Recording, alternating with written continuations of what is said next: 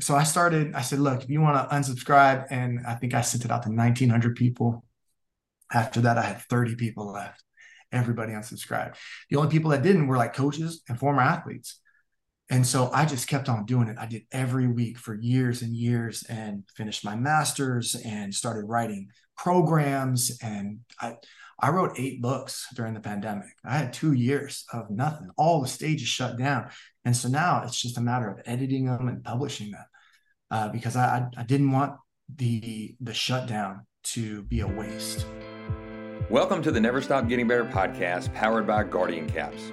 Guardian caps are a one size fits all helmet cover that help reduce impact for your players during practice. Coach Perry is a huge proponent of Guardian caps after using them at Pearl High School, and it was one of the first football items he purchased when taking the job at Nick. Caps are mandated by the NFL for O line, D line, linebackers, tight ends, and running backs, and utilized by over 270 colleges, over 3,000 high schools, and over 600 youth programs across the country. As helmets become more and more expensive, the Guardian caps also do a great job of protecting your helmet investment. See the link in our show notes for more information on Guardian Cap. In each episode, John takes you on a journey of growth, learning, and endless improvement.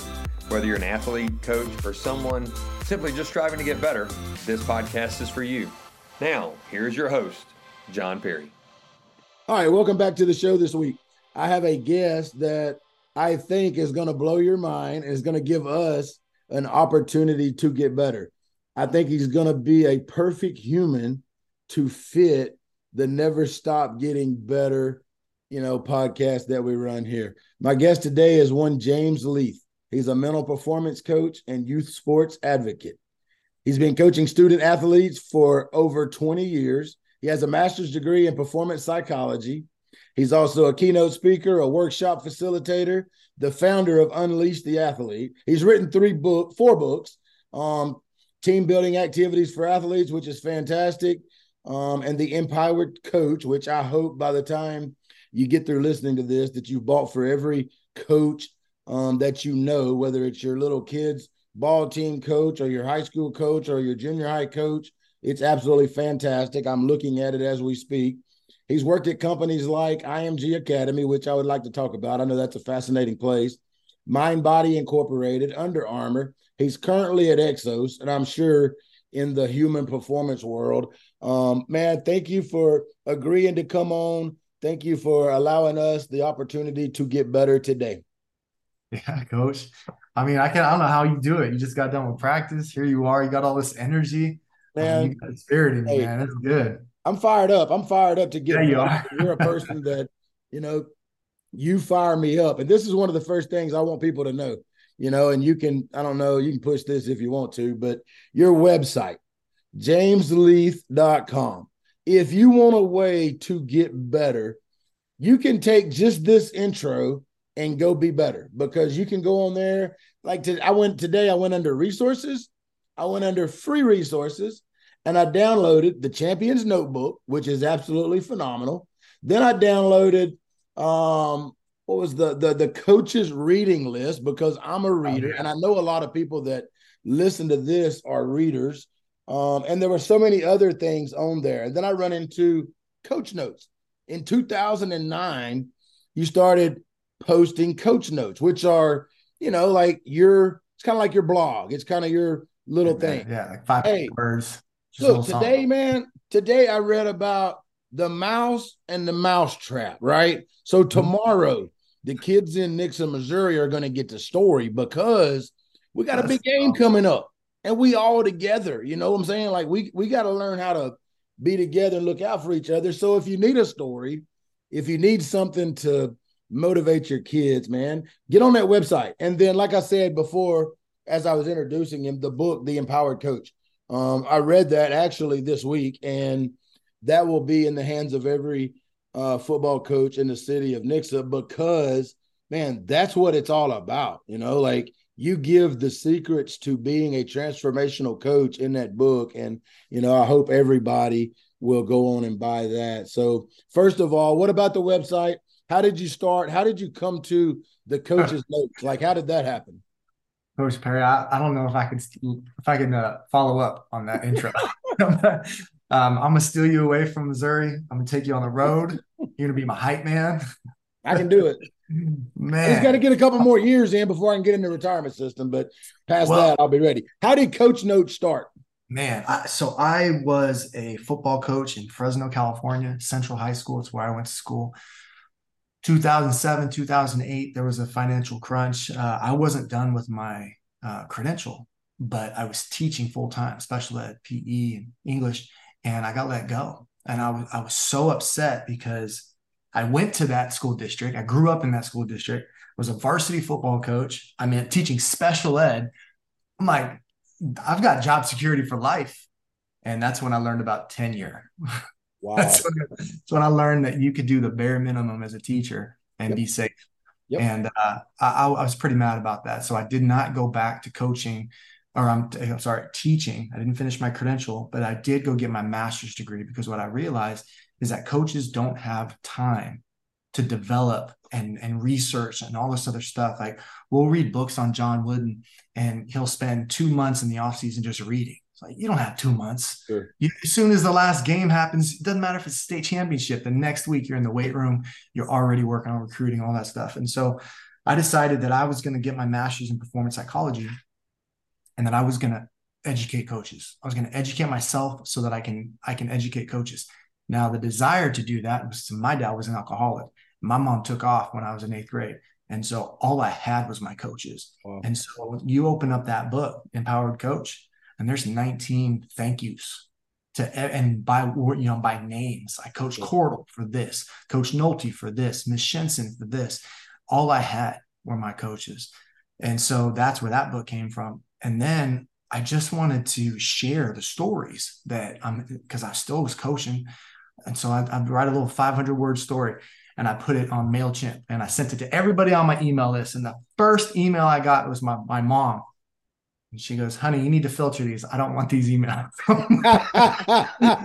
oh gosh. This is the first email I got rejected by my wonderful mom, but she Very was positive. funny, you know. But um, so I started, I said, look, if you want to unsubscribe, and I think I sent it out to 1900 people. After that, I had 30 people left. Everybody unsubscribed. The only people that didn't were like coaches and former athletes. And so I just kept on doing it. I did every week for years and years and finished my master's and started writing programs. And I, I wrote eight books during the pandemic. I had two years of nothing. All the stages shut down. And so now it's just a matter of editing them and publishing them uh, because I, I, I didn't want the the shutdown to be a waste to work because I didn't have anything else to do. You know, so um, the empowered coach is really all those coach notes, like all, just the, it's the best of the best of every every uh, story that I've ever told. Well, there's a lot of information on that on that website that you know is just out there for free. You know what I'm saying? Like, and then there's obviously stuff you can purchase. You know, tell Well, you the- about the book list, the- right? So the, the coach book list that came from the pandemic in the middle. So when the pandemic hit, I put my phone number on Twitter and I was like, at high school, if you need somebody to talk to, here's my phone number. And my phone rang off the hook for months. wow. And these kids were just, it wasn't about like, none of the kids were worried about, oh, I don't get to play the sport anymore. All of them were like, I don't get to see my friends anymore. Where are my teammates? Like, I miss my coaches. I, I need like that guidance. I'm at home alone, you know, tr- pretending to go to school for my senior year. And uh, I started a book club during the pandemic and I just sent it out because by then I had, you know, somewhere around 18,000 uh, emails. And so I would, I sent it out and I said, Hey, whatever you're reading, whatever you think a coach should read, send it back to me. And I got uh, 200 books from 120 coaches. wow. So every, every December I send the same email. I go, what are you reading? And so now it's just accumulation over the year. You'll see 2000, 2001, 2002, 2003. And some of the same books stay up at top. Things by John O'Sullivan are always up top. Uh, things by um, Jon Gordon are up top. Uh, Ryan Holiday, you know. And so I thought, you know, James Leath should probably be up there. I'm like, let me yeah, no doubt. get some books published, you know. so, um, but there's there's a ton of books up there, and I still have a book club. We we meet every other Friday. We've been doing it for a long time, and so it's just for coaches. And uh, right now we're reading The Obstacles Away by Ryan Yeah. Holiday, which is a fantastic book that I've read a few times. Hey, you know, I, I was the other day because we have a football player here in Nixa, Missouri that's pretty good. So we go to the Missouri and um, LSU game, and we're actually in Coach Drinkwitz's office, just hanging out with the head football coach. Right, it's pretty cool. Well, I look over there, and on the middle of his desk, he's got three books stacked up, and the three books are "The Ego Is the Way," mm-hmm. uh, "Ego Is the Enemy," uh, mm-hmm.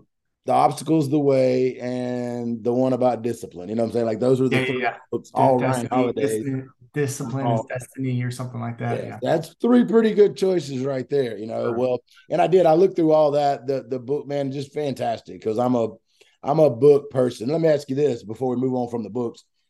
G- give me, and this is a tough question because I know you're a reader, and I get these questions all the time, and it just drives me nuts because I don't have a great answer. I do have a great answer, uh, one answer, but is there a book that sticks out as far as made the biggest impression on you or changed the way you thought or had the biggest impact on you? Is there one out there? Yeah, it's called Tuesdays with Morrie. Oh, yeah, very good. By Mitch Albom.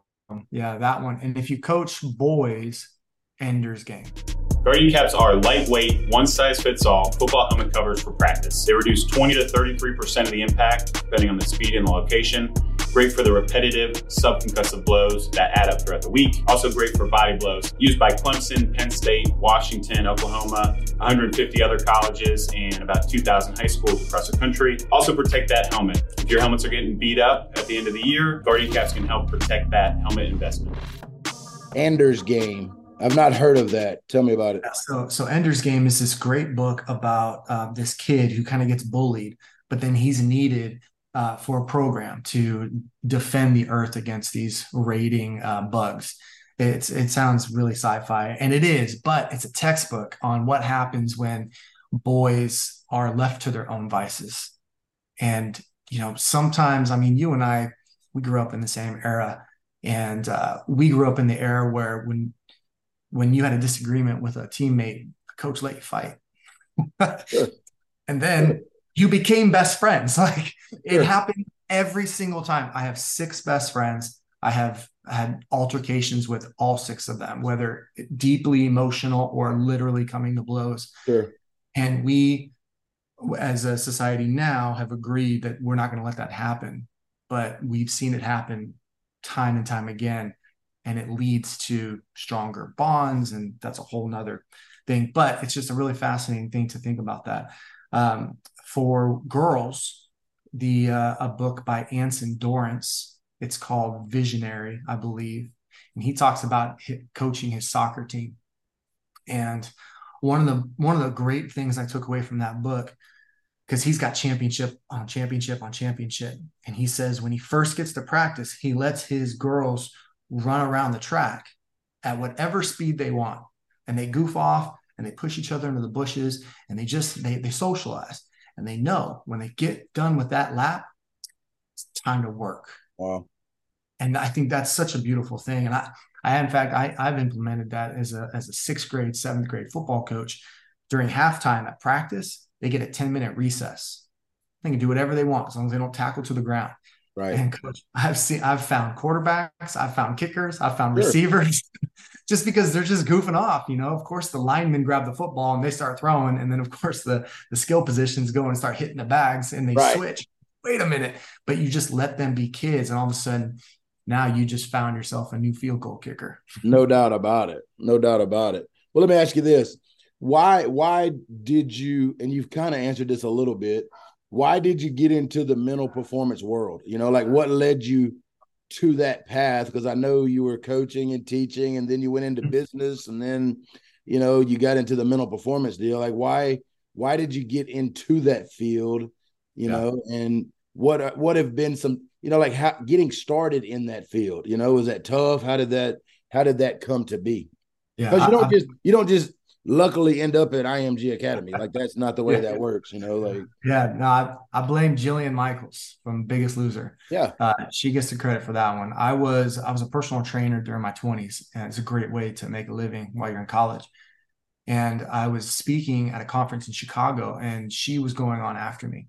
And so I, I was having a conversation with her because I had auditioned to be a Biggest Loser trainer uh, a couple months prior. And so we were just chatting up about books. And I go, What do you read? And she goes, I know what you read. And she's kind of abrasive. she's Yeah, all, I can see that. yeah. And uh, she's like, I know what you read. And I'm like, What? She goes, You read books on sets and reps and nutrition and strength and conditioning and all that BS. And I was like, What should I be reading? She Right. goes, Your clients are lying to you all day long. You need to read books on influence, on communication, on leadership. And I was like, that makes total sense. Oh my gosh. And I took her advice. And uh, less than a year later, I was the highest rated personal trainer in Fresno County. And I didn't have contracts. I, it was so, it, it was, it was, I, I had no need for new clients. I had so many clients coming in, but it's because I went into the mental aspect. Mm, I moved to San Luis Obispo, California, and I was volunteering with the Cal Poly football team. And I was in the dungeon. And I was just like, I don't know if I want to be down here the rest of my life and I found this. Um, I found a, a a job titled mental performance coach, sports psychology, White Sox. And I was like, what is sports psychology? I had no idea. I'm in my late twenties, no idea what sports psychology is, and uh, I looked into it. I was like, this is it. This is all the things I wish I, you know, because I wish I had known. Because when I was in high school, my dad gave me a, a, an agreement. Him and I had an agreement. He said, you can either be on a team or you can have a job. So I'm like, what's the next sport? doubt. so I went football to baseball to basketball to wrestling, track. I was even a cheerleader. You know, I got by the end of high school, Central California or Fresno, California, Central High School, I had lettered in seven sports. Wow. Now, I wasn't good at most of them, but they made me a better football player. Yeah. Volleyball, basketball, wrestling, uh, track and field, uh, all that stuff just made me better. And so I had the opportunity to be really good at football and to suck at volleyball. And I think that's such an important thing because on football team, I'm the quarterback. I'm the strong safety. Like I'm the I'm the leader on both Sure. sides. On volleyball, I'm the encourager. I'm target practice. And so I learned how to uh, be humble. I was humbled on the baseball team. I couldn't hit worth a lick, but I can steal a base like nobody's business. But that means I can't start. So I got to ride the bench. Yep. And so, you know, learning all that kind of stuff. And now I can bring that to other coaches and other athletes, being like, look, if you're in eighth grade and you're riding the bench, that's okay. Because you got your freshman year, your sophomore year, your junior, your senior year. Like, think about the 197 teams that passed up on Tom Brady Right. It, worked out, you know, like it worked out. And Sure. so just re- reminding them of those stories and having lived through that experience and then going to college and getting hurt playing football, it just, uh, the, the mind is so powerful. And nowadays, uh, I'll back up a little bit. When you and I were, were in high school and we were about to go into college, a college coach had to take a chance on you. Now, like this player's good. We hope they fit. Now there's an abundance of talent. You talked about IMG. There's so much talent at IMG. There's so much talent that Exos works with and all these different high schools. And now this new NFL Academy thing. Like there's so much talent out there that, and they don't have to take a chance on you. They just go to your Twitter. This guy's not going to, nah, he's not going to fit. And then they just don't give it to you because there, Sure. there's other talent out there. So nowadays, talent is abundance, but the mental capacity to perform, to be able to sink that free throw with 0.3 seconds left and all the, everybody's booing you and the cheerleaders are doing their thing, that's rare. And you can teach that. No doubt. You know, I, I you know, I think back 40 years ago, maybe weightlifting hit Nebraska and weightlifting became something that everybody did, you know, and it just became the thing to try to get an advantage. When did and and I say this like mental performance to me in high school right now gives us an edge because we are practicing it when a lot of folks are not doing it. There are a lot of universities right now that still don't have a sports specific mental performance coach. You know, there are some that do, I know, but you know, like when did that become a thing? And do you see that, you know, taking off even more so in the future because, you know, like the mindset 20 years ago, that would have been considered a soft skill and something that's not important, man. Like grunt, squat, bench. We don't need, you know, now it's, you know, I mean, it drives the whole engine. You know what I'm saying? So, like, when did mental performance in athletics take off? And, you know, do you think there's still more to come? Well, in 1970s, Nebraska was creaming everybody and they didn't know why. It was because they were lifting weights. Sure. Even in the pros, they were like, oh, it's going to make us slow. Meanwhile, you got, um, you know, Vince Lombardi and just and, and, his iron iron horses just like pounding the weights and just wondering why are we just rolling over people? Sure. Like he, and so years go by and now everybody has a, a strength coach. It's it, high schools have yep. dedicated strength coaches. But 10, 15 years ago, uh, ever since everybody leveled out with strength and just, you know, the, the talent pool is just abundance. It's like, well, what's the next thing? Well, if I'm if I'm a very strong linebacker, best in the league, and I lose my cool because I get cheap shotted by a pulling guard, my strength doesn't mean anything because I just got ejected from the game and I'm in the locker room. So now it's irrelevant. Strength has been it's irrelevant because you were not on the field. If I'm the fastest guy in the world, but I'm a head case because you know I'm more interested in my Twitter account, it doesn't matter how fast I am. Sure. Because my thumbs are the only things working out. So there, there are tools that you can, mental tools that you can teach somebody so that they can access their physical talent on a more consistent basis. You know, and that's I've got a book coming out called The Resilient Athlete, which is kind of the the, the athlete version of the empowered coach, right? So, and it's just it, mental toughness is being able to access your talent regardless of the circumstances. Like, it doesn't matter if it's because when I work with baseball players, a baseball player, a pitcher, the only difference between the first pitch of the season and the last pitch in the ninth inning is the size of the crowd. Sure. mechanics are all the same. Communication right. between the coach and the pitcher and the catcher is all the same. Everything is exactly the same except the pressure, except the size of the crowd. And so uh, when a when a baseball player is going through a slump, well, he just it's not like he doesn't know how to hit. He just something in his mind. It's not the body; it's something in the mind. And so I just find that stuff so fascinating, man. Yeah, and it's not talking about it forever. What what I have found is, and it's not just sports related. You know, if you go into the business world and say you're the CEO of some large company, you have the same, you can have the same issues, you know, like your performance is driven, you know, by your mindset. Your performance is driven by you being able to handle, you know, yourself first. You know what I'm saying? So it's not just, it's not just athletically, you know, it's something that everybody in the world, I think, could use. I mean, it, think about this like, how did you benefit personally? How did you benefit personally from learning the mental performance skills? Well, it's awareness. When somebody, like a coach or an athlete comes up to me and he's just like, Coach, yeah, oh, yeah, yeah. Uh, uh, and a coach that's not aware of what's going on will take that as an attack. That athlete's not mad at me. Sure. That happens. She's mad at what just he got cheap shot. And and he's he doesn't have the emotional regulation or the, the life experience to be able to like, take a deep breath. All right, Coach Lee, here's what happened. And so you you see through it, but then you talk to like you you're in traffic and somebody's mad about something and they're yelling at you. I mean, it's a life or death situation when you're in traffic. Road rage is unnecessary. Everybody feels, and we're going 80 miles an hour eventually someone's going to die. Like we, we got to be careful. We got to take care of each other. But you're at this heightened sense and you feel like, you know, someone's going to attack you. When you learn these mental performance skills, you can recognize that the anger or aggression someone else has isn't towards you. Sure. You can respond instead of react.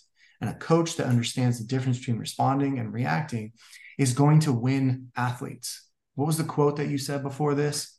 The um, Players win games and coaches win players. That's it. That's it. And my whole philosophy is that, you know, as a, as a coach, your player personnel book needs to be as thick as your playbook. Sure. If you get your master's degree and every athlete on your team, you don't need a huge complex playbook. Right. When I was coaching sixth grade, we we won or we lost two games over a four year span and my playbook fit on a three by five card. I had one formation, I had eight plays, but they knew those plays so well, and I knew the athletes so well that I can from the sideline be like, Daylon, you're going left. And he's like, okay. And that's it. All I had to change. Yeah. And the play was completely different, even though only one person changed. And so I knew he was capable of that. And the other players knew that they didn't need to bother themselves with what Daylon's doing. They're just going to go do their thing. So I think personally, you know, back to your original question, the thing that helped me is that it just, like I said, helped me to respond and not react and be able to uh, hear not just what the athlete is saying, but what they're trying to tell me, because those can be two very different things. Sure. Let me ask you this: you know, like what mental skills do you find? You know, that what what issues do you run into most uh most of the time? You know, like are there some skills? There's some issues that people have. You know, like whether it be anxiety, whether it be depression, um, stress? Is there are there certain things that you tend to deal with more than others, whether it be in the business world or the athletic world? I mean, you named them. It's emotions, emotional regulation. We're dealing with kids where their hormones are still developing. They don't understand how they are. Sure. I know men that don't understand their hormones, no no but you, but kids even more so. And it's like well, it's not their fault; they just don't know yet. So the the emotional regulation, the energy production in that. Um, so I do this thing on the. I'll write it on the board, and there's two reasons to do it, one through ten. The first reason to do it is for the athlete, and I say, look, all right, you know, you're a football coach, so we'll talk football. My junior year, I was a linebacker. So I need to be at an emotional level of eight or nine. I gotta I gotta stuff that fullback so that my linebacker or my you know guys sure. can come back and get the running back. But my senior year, I was quarterback. Can't be at an eight or nine as a quarterback. I need to be at a four, a three, even maybe, maybe five if I'm an option guy. But knowing where I am on that energy scale helps me to perform better. Because if I'm at a three as a linebacker, it's not going to work out very well. Sure. Might as well be Denver versus the, the Dolphins. Like it's just it's not going to happen. So once them they go there, but also during the same game, I would have to go from linebacker to quarterback. So how do I emotionally regulate? How do I get my energy up and how do I bring it back down? There are breath work techniques, there are visualizations, there are self-talk, there's all these techniques that kids don't really know about and that I didn't even know were an actual thing until I went to school about it. Now I'm going back and I'm teaching a kid. I'm like, all right, you remember when you got in trouble in third grade and you had to stand in the corner and count to 10? Yeah, do that. Just count to 10. Sure. And all of a sudden, like, I feel a lot better. I'm like, see, it's not just for children, like it's for people too. And then the other reason I do the one to 10 is when you do you do one-on-one meetings with your with your kids like sure. preseason, right? Sure. So as a coach, you deliver to the team as whoever you are. Maybe you're really you're excitable and you're all this other stuff. Maybe you're not, whatever. But one on one with your athletes, if you tell hey, look, 10 is I'm cursing at you and I'm talking bad about your mama. Zero is you can barely hear my whisper and I'm throwing flowers at your face. Where do you want me to coach you? And you, they'll be like, hmm, seven. Okay, cool. So I can push you. And then someone else who gets just pooped on at home by parents, they'll be like, three, coach, can you just not yell at me? Because I'll do whatever you want. And I learned that. Uh, short story. I know I'm a little long winded here, but I love this topic, man. Yep. Um, so I'm playing strong safety. We're playing a really good team called Buchanan in Clovis, California. Billy Jack Pierce is the tight end, and he's a big dude. And I'm supposed to cover him. And I know that they're going to do a pop pass because the quarterback just looked at him and he looked at me and they smiled. And he hmm. also hits me because I'm dating his sister. Right. So I understand that there's multiple sure. levels Quarterback hikes the ball, throws it to him. Billy comes right at me, and I move out of the way. And then I trip him. Well, my coach was not happy about that. He pulls me out. he's like, Jared, get out. And I go and, and I had to stand next to him. A play goes by, a second play go by, nothing. So I go to walk away, he grabs my face mask, pulls me back. And I was like, okay, cool. Another play goes by and he leans over. He goes, I'm so disappointed in you. I can't believe you got out of the way. Don't ever do that again. And my heart just broke. Like, oh, man. Sure. And then he pushes me in there. Billy sees me, looks at the quarterback, smile, pop pass. I'm like, one of us is going to the hospital. Mm-hmm. me or him. And I hit him so hard, he fumbles. We got the ball back. The point of the story is that Dimitri was on the other side. He was the free safety. And if he wouldn't, if he would have treated Dimitri the way he treated me, Dimitri would be like, Coach, I thought you were mad at me. Can I get a little emotion? Sure. And, and if he would have yelled at me at that point in my life, I would have shut down and I wouldn't have been back in the game. So Coach Cordell taught me, and he's one of the coaches I thought I think in the book. He taught me that you can't teach or coach everybody exactly the same.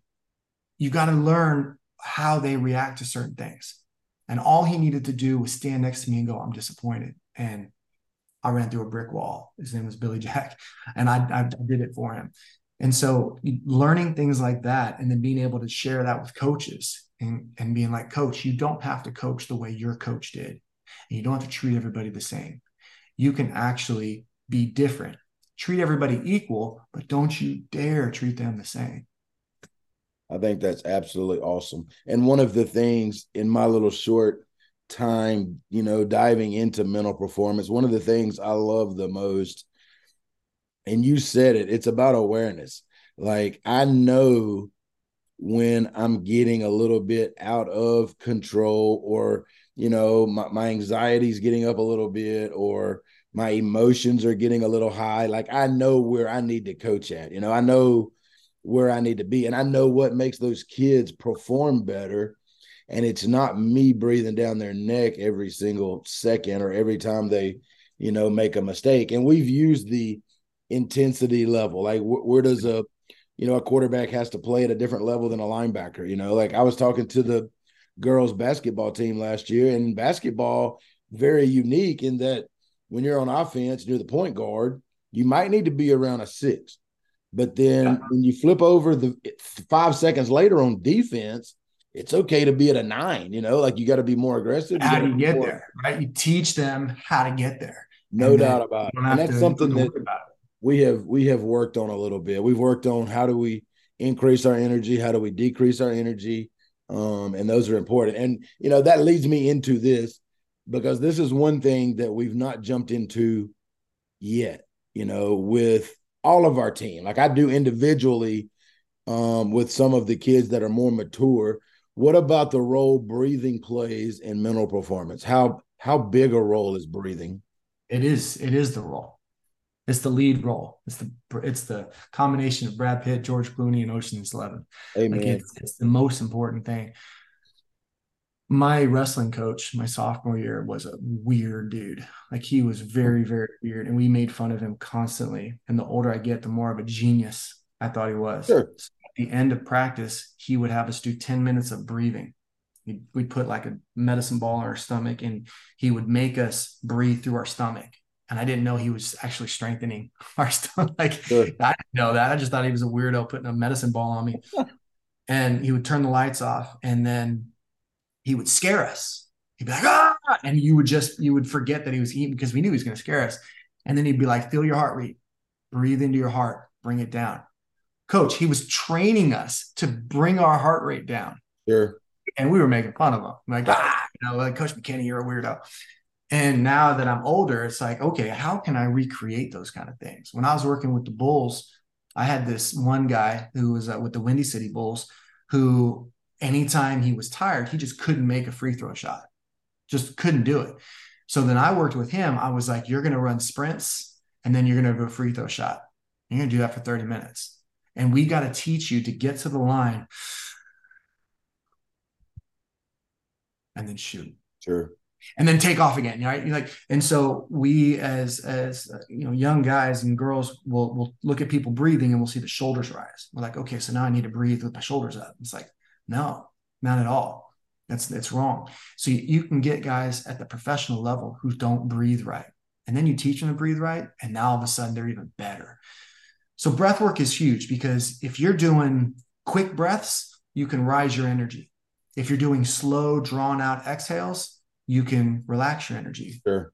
One of my favorite things we did at IMG is at the end of practice, after we run sprints and stuff, we would all get together and we would do one breath, which means we would all breathe together and just and we're all holding each other's on shoulders and you know arms and stuff. And it was such a i got goosebumps. It's been years since i did it. I still think about it. But like it was just one breath. And then afterwards everybody's totally calm. And coach would just be like great practice. Bring it up. No long speeches, none of that garbage. Just get out of here. Like we're good. There's nothing I'm going to say that is going to change what just happened. And so breath work's really huge. And uh, being able to lower your heart rate and then being able to raise your heart rate is huge. Every athlete should be taught box breathing. Do you ever, you know what four by four box breathing is? Yep. Yep. So Navy SEALs made it very yep. popular. And it's not, it's it's neither an up regulation or a down regulation. It's a baseline. It's just how I just need to get to a five and then I can go up and down. And for those listening, it's it's four breath, uh, four breath in, inhale, uh, four breath pause. I'm sorry, a four beat inhale, a yep. four pause, four beat exhale, four beat pause, and you just keep going in this box. You do it four or five times, and you'll find that your nerves are totally calm. And I remember my coach in high school, do, volleyball coach, doing that before a game, and he'd be like, and then just hold it. And I'm like, "What are you doing?" He's like, "Box breathing." Like, okay, I don't think he wants me to talk to him right now. but little, but breath work, you know, that and it's huge. Uh, it, it's it's it's more important than a pregame speech. It's more important than than anything. It's just emotional regulation is the most important thing to sure. for a person to learn, and breath work is how you get to those different energy levels. Sure, I, I read a book, and I don't recall the name of it but it was really big on breathing. And is it James Nestor? It was not. I ordered that book today, as a matter of fact. That's a great book. It's a, it's a good book to listen to. It gets a little long on the on the. Uh, the I, I, did order the the hardback, so I may have to order the audible too. But I'm a reader, so I did order "Breathe" by Nestor today. But this I can't remember the name of it, but it was it had a, a six two eight. It was breathe in through your nose for 6 mm-hmm. hold for two, breathe out through your mouth as if you're blowing through a straw for eight. And I started doing that as a way to kind of bring myself back to center. So where it showed up was, you know, I get asked to speak and you know, I'm sitting up there on stage or I'm sitting out there before they introduce me and man, I can get you know, like you just get that nervous anxiety energy. Mm-hmm. I know my heart rate's up. I know, and I will sit there and do that two or three times, and it just kind of mm-hmm. it brings me back down. Like, and it, nobody would even know I'm doing it because I can do that without you knowing. But I do it a lot, you know, because it does lower uh you know it does lower my heart rate there's no doubt about it and that is something that you know, I haven't attacked I haven't attacked it as a team because I know there's a large portion of them that's going to be like you when you were in high school. This dude's a kook, man. Like, what are we doing? But what I do do with my punter, with my kicker, with my quarterback, with my, you know, like when when the kicker goes out. And kickers are different, okay? They're all different. I can't help it. They're just different, okay? They're they're I don't know, they're different. So he goes out there and I know his heart rate's up. Well, in practice, his heart rate is not up because it's just practice. You know, we have to try to put him in situations that raise his heart rate. But, you know, one of the first things I tell him to do when he goes out on the field, man, take a deep breath, a deep breath in through your nose, out through your mouth, and just get your heart rate back to center, you know, and then go through whatever your pre kick routine is. You know, I told our punter today, our punter is one of our wide receivers. Well, he don't get the luxury of standing on the sideline and hitting a couple of punts into a net before he comes out to punt. He goes from wide receiver to punter. So I told him today, like, I think you could benefit by getting into your stance and visualizing the snap, visualizing the catch, visualize actually going through the motion one time on air because your brain honestly doesn't really know the difference between a visualization and the actual routine. So it might be a little bit of a it might be a little bit of a warm up that he could actually do during, you know, just before the play happens because he don't get the chance to go kick on the side, you know, but all of those types of things. I don't know none of that, you know, if I don't get into, you know, because who coaches coaches? Like who coaches me? You know, yeah. like I've had this conversation with Brian Kite. You know, Brian Kite spent 10 years trying to you know, make a living coaching coaches. He can coach coaches, and and man, he's fantastic as far as a leader, as far as a fantastic. but he found out like that's just like a lot of coaches won't pay nobody to coach them. They just won't. You know, they're cheap. And and you know, if you don't get up on the college level, they're not making a whole lot of money. And you right. know, so it's so he had to jump over into the business world because you know, like the business world will pay for coaching. you know, like will, you know, pay for and you know, so I think the mental performance thing is huge. And I think hiring coaches are huge. You know, like I think, you know, like I spent a decent amount of money just trying to get certified in mental performance. Well, two years later, I don't even think about that money. I mean, I, I didn't miss that money. I didn't. And, and you used what you learned so many different ways. Oh my gosh. I mean, I wouldn't have half of the skills I have right now had I not gone through that. And that led to, you know, more things. So, you know, before we go on to another topic, hiring coaches. You know, like how important is it to hire coaches? How important is it to, you know, find people that have a skill that you don't have and allow them to coach you up? Yeah. Well, I mean, I I could not charge the amount of money that I charged in good faith to work one on one with a coach if I didn't have a coach. Sure. It would be so hypocritical of me. And so I have a handful of coaches uh, all throughout the world that, you know, we meet once a month, we meet every two weeks in season, maybe we meet meet every week. And if I wasn't find if I didn't have a therapist and I didn't have sure. my own coach, there's no way that I would be able to have the kind of insights that I have because I would be dealing with all my stuff all the time. And you know, so it, that I think it's very important to to have a coach and to be able to read, but your coach doesn't have to be alive. I read books by coaches that died 20, 30, 100 years ago. And uh, you know, I've just I've spent book I spend time in uh, Jim Rohn's books um, from he wrote books 50 years ago. Uh. Uh, Ernest Nightingale. Um, I get you know these these people that have been gone for a long time, and you know you can always learn something from there. But then also I read the the, we talked about fiction books. You know, you read fiction and you're reading stories and you're able to learn from from people's mistakes, even if they're made up. It's like, yeah, that, that's probably what would happen. So I think it's really important to have a coach and, and just always be bettering yourself because there's nothing worse than a, a coach who just every year just does the same thing. You know, and then the opposite is somebody who's like year one, and then year two is built on year one, and year three is built on year two and year one, and you just keep on getting bigger and bigger. And you know, one of the best things that you can here's how you can uh, evaluate your growth if one of your former athletes come back and be like, dang, I wish you coached like this when I was younger. You're like, yeah, I'm evolving. you know, that's that's an important thing. Like when a when a kid will come up and now he's got two kids of his own, he's married, and he's like, Coach, you're so different. I'm like, thank you. I spent a lot of money and made a lot of mistakes for you to say that. So thank you for that. Well, you know, the flip side of that, the opposite of that happens with me because I will see kids that I coached 10 or 15 or you know 20 years ago and i say man ld i'm sorry.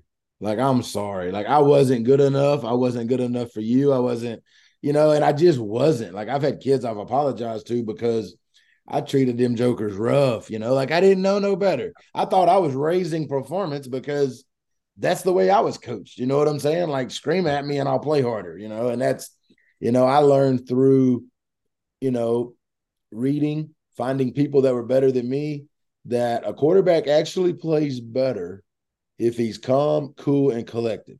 Not yeah. if I'm breathing down his neck and he's scared to death to throw the football and he's scared of making a mistake. You know, like it took me a long time to figure that out, you know, and this mental performance world has helped tremendously. Okay, what about let's say somebody's listening or you know myself or who, whomever you know, they wake up tomorrow and they want to be better. You know, just self improvement. What would you, you know, what would you advise them to do? What are a couple of things they can do right off the bat, you know, that give them an opportunity to improve themselves? Yeah, a journal. Mm. Journaling is it's not a diary. It's when you journal and then you refer back to it, you get to see patterns if you notice that you start bringing up the same athlete or the same family member or the same problem it's like okay like you obviously need to deal with this and if you're not journaling then you're just kind of living by happenstance you're not living intentionally journaling and you know you have to be like dear diary today on the fourth. No, it's not that. It's just be like, hey, I did this, I did this, I did this. Here's what I'm thinking about. Here's a problem that I need to solve. And then you go to bed. It's amazing about the subconscious, and there's tons of research on this. Is that if you, the last thing you think about is a problem that you have, you'll dream about that. Sure. And if you wake up and you're like, what did I think? And you'll have the answer. Like it's it's the whole Dorothy Wizard of Oz premise in that like she had everything she needed in order to be successful. People forget at the end of the movie she wakes up. The whole thing was a dream. Mm. Like she wanted to go off and do her thing. She has this dream and she wakes up better than who she was when she got bonked in the head during the storm. And so journaling is huge. But also don't be afraid to reread books. Like I literally just mentioned the, the Jim Rohn. Like, you know, like I've read this book, I don't know how many times, Leading an Inspired Life, you know, and I was just like, I'm gonna dive back into it. So many people are like, I already read that book. I'm like, really? You read Homer's Odyssey in eighth grade? Okay. tell me about Telemachus. Who is Telemachus? Who's who's Penelope? Like, tell me about when he lived on the island with Medusa. Like, do you know about? No, you don't know any of that stuff because you read it in eighth grade. Um, and so I think there's just a couple things: journal and just be intentional about what you're reading. Um, and the next level, I would say, is write, because if you can put thoughts on a piece of paper, then that'll help you organize the thoughts that you speak. Man, I think that's awesome. I think the journaling is a fantastic idea. You know, like you said, it gives you a glimpse into what's going on and kind of you know, it allows you to retrace your steps a little bit, you know, and you know, one that changed my life several years ago was keeping a gratitude journal in the morning time. You know, like writing down three, four, five things that I was grateful for, trained my brain to be more grateful than hateful, even when adversity pops up, because it's the way I started my day intentionally for 365 days without ever missing a day, you know. And then, you know, now I'd still do it. I may miss a day here and there, but my brain has been trained to be grateful for what I do have, you know, and not be hating on the things that I don't have. Um, so that's another one that, you know, I think is absolutely huge. Well, what you're talking about is confirmation bias. If I'm if I'm in the I'm about to buy a new Jeep, all of a sudden I see Jeeps everywhere. Like, oh, why? I never. Yeah. Everybody has a Jeep, and it's like, no, no, you're just you're looking at that, and so uh, it is so it's so easy to just slip into, oh, that movie sucked. It's like, did it really? Like, what? You didn't even see it, sure. and you're just saying it because everybody said like the whole Nickelback phenomenon. Like everybody, oh, Nickelback sucks. It's like, no, no, no. Just that's just a fun thing to say. They have more awards than most any sure. ever. Like it's crazy. But that confirmation bias, when you are intentional about looking for the good in your athletes in your assistant coaches in your administration in that parent that you can't wait for the kid to yep. graduate you never have to see him again like if you look for the um, one of the things that i love uh, joe rogan talks about he's like he sees everybody as they used to be little babies so it gives him empathy for wow. that i was like i'm gonna take yeah. that and yeah. so every time i deal with a parent because they're obviously they're the worst part of youth sports by far yeah. but then you, you know a parent you're just like oh they just love their kid okay we can agree on that that's right I mean, still not going to start. He's terrible, but we can agree that we both love your sure. kid. sure. Parents can be parents can be a challenge, but and this is what and I learned this from a book. This came from uh autobiography on Abraham Lincoln. Mm-hmm. You know, there was a general that he told to proceed, go, fight, win, finish it. And the general didn't go he sat on his hands and didn't go. And and Abraham Lincoln got so mad, you know, and he he wrote him a dirty letter. I mean, it's he's you know giving it to him. Well, they found the dirty letter yeah. when Abraham Lincoln passed away in his drawer. He never delivered never it. But what he said from that was, if I had been him and I had been through everything he had been through, and I had been raised like he had been raised, and I had been, you know, involved in the things he'd been involved with, I would have probably made the same decision. So me dealing with parents, I always give them the pass because I say to myself, if I had been raised by that person's parents in that person's time frame, in that person's, you know, uh, life, I would be just like that person. It allows me yeah. to give them a pass. You know, I just, you know, because it's who am I to judge their life experiences because that's all we all are is a combination of the life experiences and part of this conversation with us is my I want my life experiences to continue to get better. You know, and yeah. there is a large portion of people in this world that are rinse and repeat. They get up, go about their day, and they go to bed. Very unintentional as far as getting better, as far as learning the skills that can help one to overcome issues. You know, there is, you know, there's a large population of that, which is why, you know, you have so many people that employ you because when they find the light, there is a better way, you know, like it's never too late to chase your dreams. You know, it's never too late to. I talked to a lady the other day who at 14 wrote down, you might know her. Um, at the age of 14, she wrote down um a dream and a goal to be a world champion calf roper. And at the age of 52, she became a world champion calf roper. You know, like she wrote it down at 14 and it took her 38 years, right? But she never quit chasing that dream. And, you know, to me, the moral of that whole story is it's never too late. I don't care how old you are. Like, 100%. if you want to be a mental performance coach, go get the degree, go to work, go find a great mental performance coach, ask them if you can work with them, you know, or get them some coffee or something. And, you know, like it's never too late to change your own life, you know, which is one of the reasons why I wanted to do this show, you know? Yeah, that's good, man. That's All really good. There's there's some things that you, I mean, you probably I'll probably never play an NBA basketball game, you know, but I could go to one. sure. I could coach, you know, I could, no I could work through the ranks if I wanted to, but man. no doubt.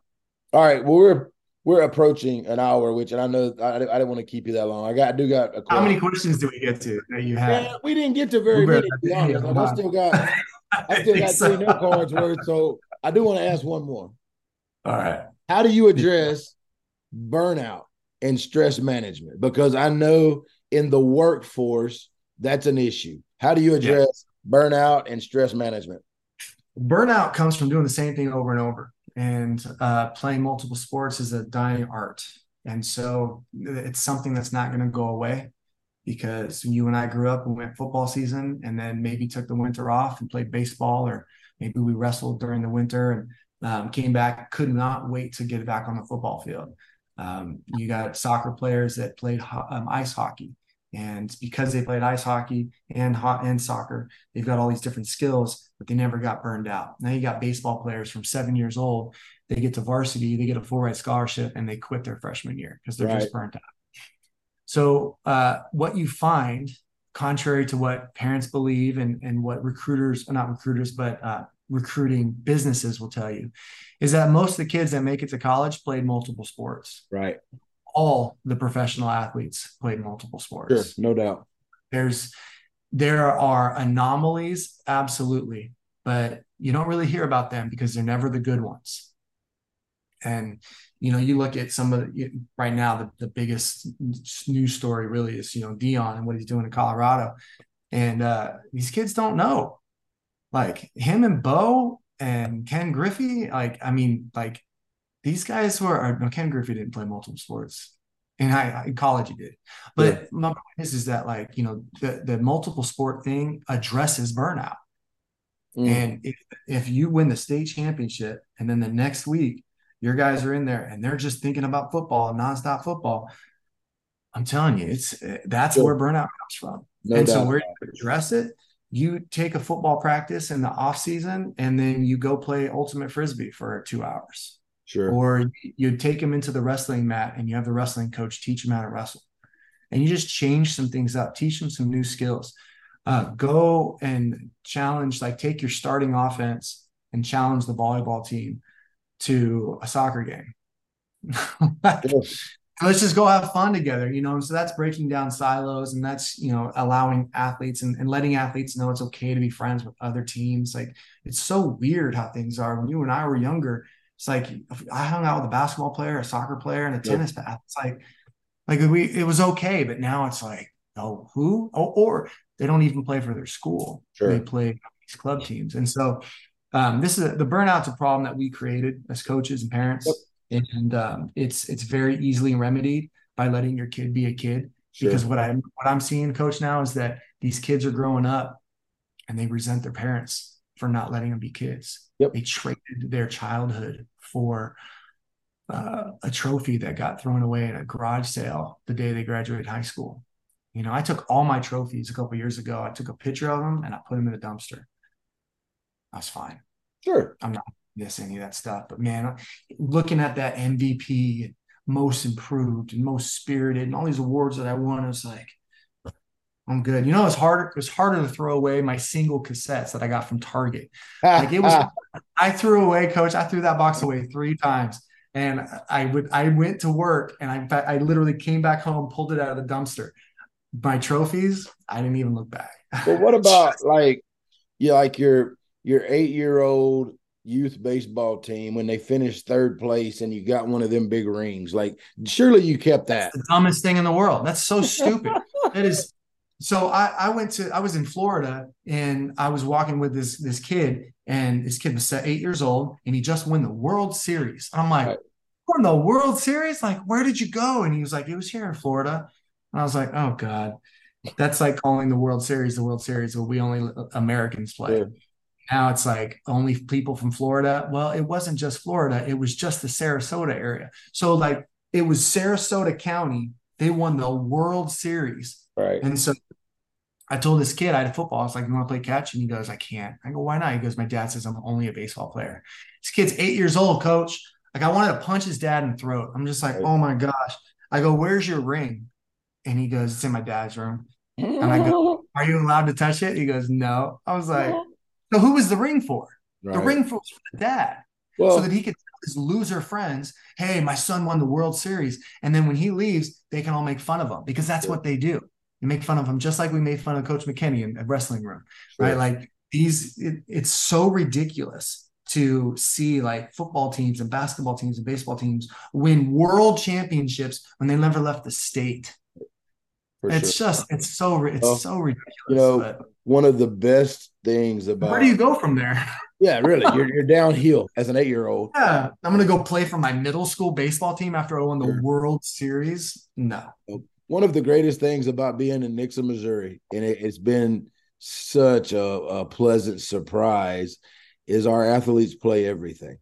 They go from football to basketball to baseball or track, and man, it is you know, and it's it's you know, it's just a blessing because you know that don't happen everywhere, and you know the reason why it don't happen, it's a parent thing and a coach thing. It's not a kid thing.